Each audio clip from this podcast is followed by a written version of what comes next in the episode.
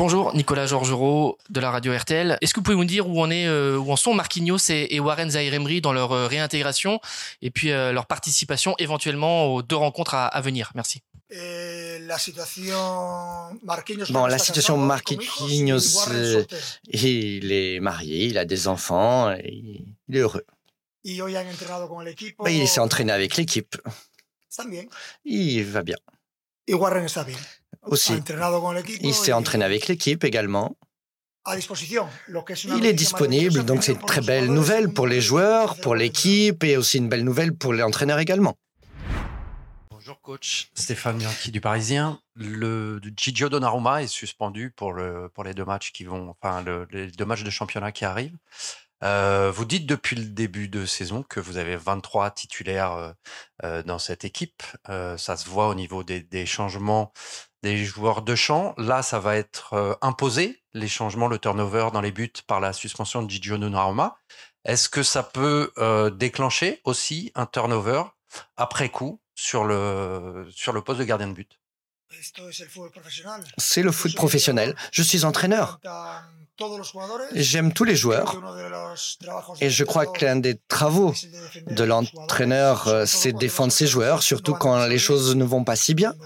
Quand tout va bien, on, tout va très bien dans le meilleur des mondes. J'essaie d'être avec mes joueurs aussi quand les choses vont moins bien. Mes 23 joueurs, je suis leur entraîneur, j'ai mon staff, on a les meilleurs et on est tous ensemble.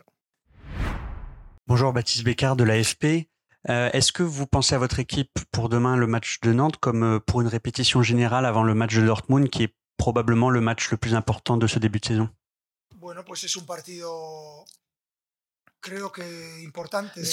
Je pense que c'est un match important. Avant le match de Dortmund, euh, ils ont joué avec un système 4-3-3 qui peut être utile eh, pour préparer ce match de mercredi prochain. Ce sont des circonstances peut-être un peu différentes. C'est un nouvel entraîneur, il n'a qu'un match de réaliser. Contre nous, en général, les équipes ont l'habitude de changer. Donc le scénario du match de demain, c'est un match peut-être plus ouvert et on ne sait pas trop comment ils vont se comporter, mais ça change en rien notre objectif. On doit être prêt pour lutter contre tout, euh, lutter contre tout système, contre attitude avec plus ou moins de pression. Et c'est tout. Je crois que c'est important de faire un grand match à domicile, être supérieur devant, jouer à un bon niveau pour préparer le match de Dortmund, sans aucun doute.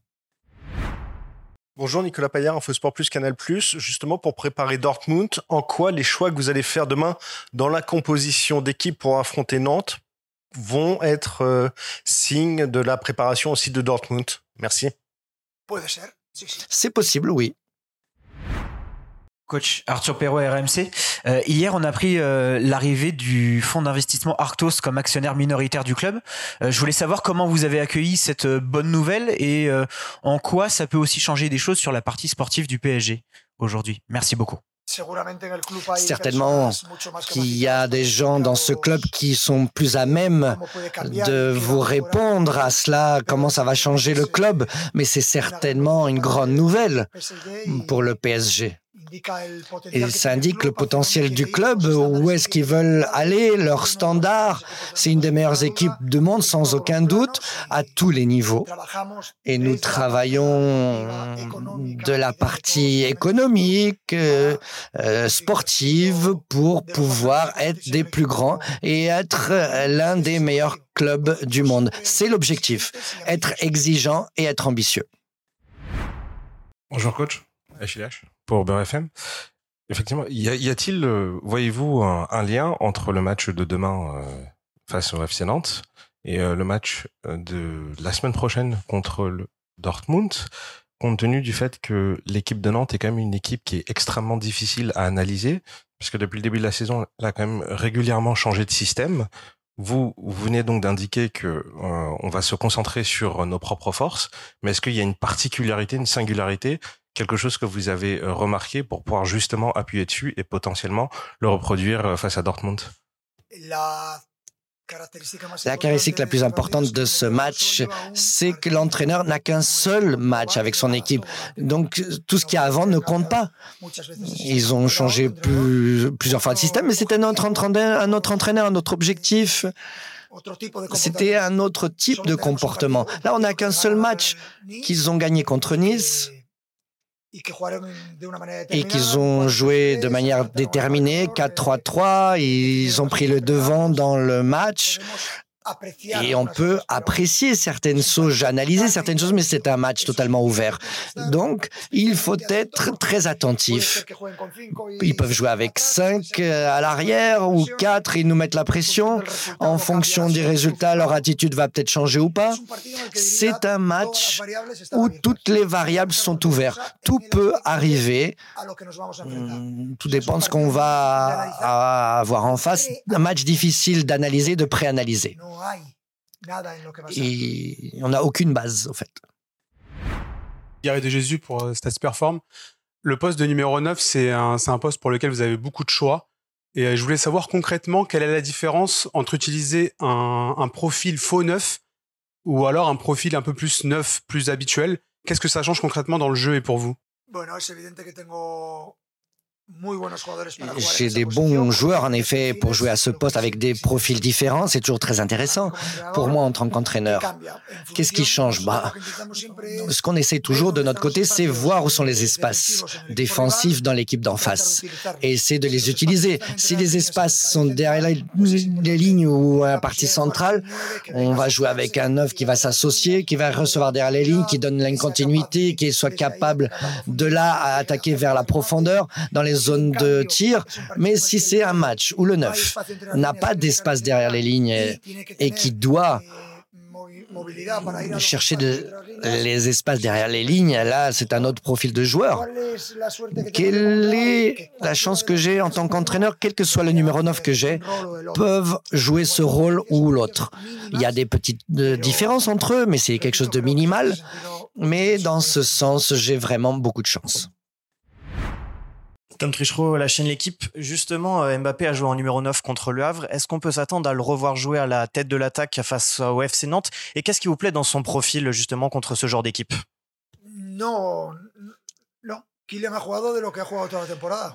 qu'il joue comme l'année dernière, qu'il a une liberté totale en attaque. En défense, il a certains prérequis, comme tous les autres joueurs de l'équipe. Mais en attaque, il a les libertés. Il peut être dans, sur une aile ou une autre, entre les lignes, dans la zone de faux neuf. Totale liberté pour Kylian. Et on compense sa mobilité avec un positionnement des autres collègues. Il a joué ce dernier match comme les, autres matchs avec nous. Bonjour coach Mourad Sefiane pour la source parisienne. On vous a vu en début de saison voir les joueurs à l'entraînement depuis une plateforme, prendre de la hauteur. Il y a quelques semaines, on a vu un écran qui vous permet d'avoir un peu plus peut-être de, de lien avec vos joueurs. Est-ce que vous pouvez nous parler un peu de tout ça et de ce que vous apporte on, on sent qu'il y a une volonté de vivre l'entraînement différemment. J'aimerais bien en savoir plus sur ça. Merci. C'est quelque chose que je fais déjà depuis plusieurs années déjà. On essaye d'avoir un contrôle de tout ce qui se passe sur le terrain et avoir cette vision haute permet de voir euh, de manière différente. Dans un match officiel, je ne peux pas le voir. Et notre idée est occuper certains espaces au moment donné et de manière correcte. Plus on a de contrôle et meilleure vision on peut avoir en tant qu'entraîneur, ce sera le mieux. Et c'est ce que je souhaite. Chaque exercice tactique que nous faisons a un ascenseur, je monte et de là-haut, je peux corriger les joueurs et je peux améliorer en direct l'entraînement. Coach, Ashraf Hakimi n'était pas à l'entraînement ce matin. Euh, est-ce que vous pouvez nous donner de ses nouvelles? Comment va-t-il? Et est-ce que vous pensez pouvoir compter sur lui sur les matchs contre Nantes et Dortmund? Merci. C'est des questions personnelles. Euh, il va très bien. Demain, il sera dans la convocation pour jouer le match. C'est des questions personnelles et ça appartient que euh, à ce joueur. Je ne vais pas me prononcer à ce sujet. Rien de grave. Rien qui peut avoir une influence pour la convocation de ce match contre Nantes. Bonjour à nouveau, Baptiste Bécard de l'AFP. Vous aviez titularisé euh, Bradley Barcola contre le, Havre. Malheureusement, il avait dû sortir. Euh, qu'est-ce qui vous intéresse chez ce joueur euh, au point de le titulariser à son jeune âge? Et à votre avis, est-ce qu'il est mûr pour de gros matchs comme contre Nantes demain et Dortmund? Bien entendu qu'il est mûr. Je l'ai déjà dit dès le départ. Je suis très satisfait de tous les joueurs, surtout Bradley, pour sa difficulté de chercher un joueur de Lyon en raison de rivalité, les circonstances. C'est un joueur qui a cette capacité euh, naturelle de déborder et c'est un joueur qui a du flow. Il est très jeune avec des belles conditions, une très belle attitude, un très bon profil physique et technique. Je crois que c'est un joueur du futur, d'avenir pour le club. J'espère qu'il jouera à haut niveau pendant longtemps mais le futur, c'est demain. L'avenir, c'est demain. Et je crois qu'il sent qu'on fait confiance en lui. On veut bien entendu plus. On veut qu'il soit un joueur plus meilleur, plus déterminant, et on va essayer de l'aider. C'est l'objectif, mais que j'aime beaucoup Bradley Barcola dès le départ, et ce sera ainsi comme ça.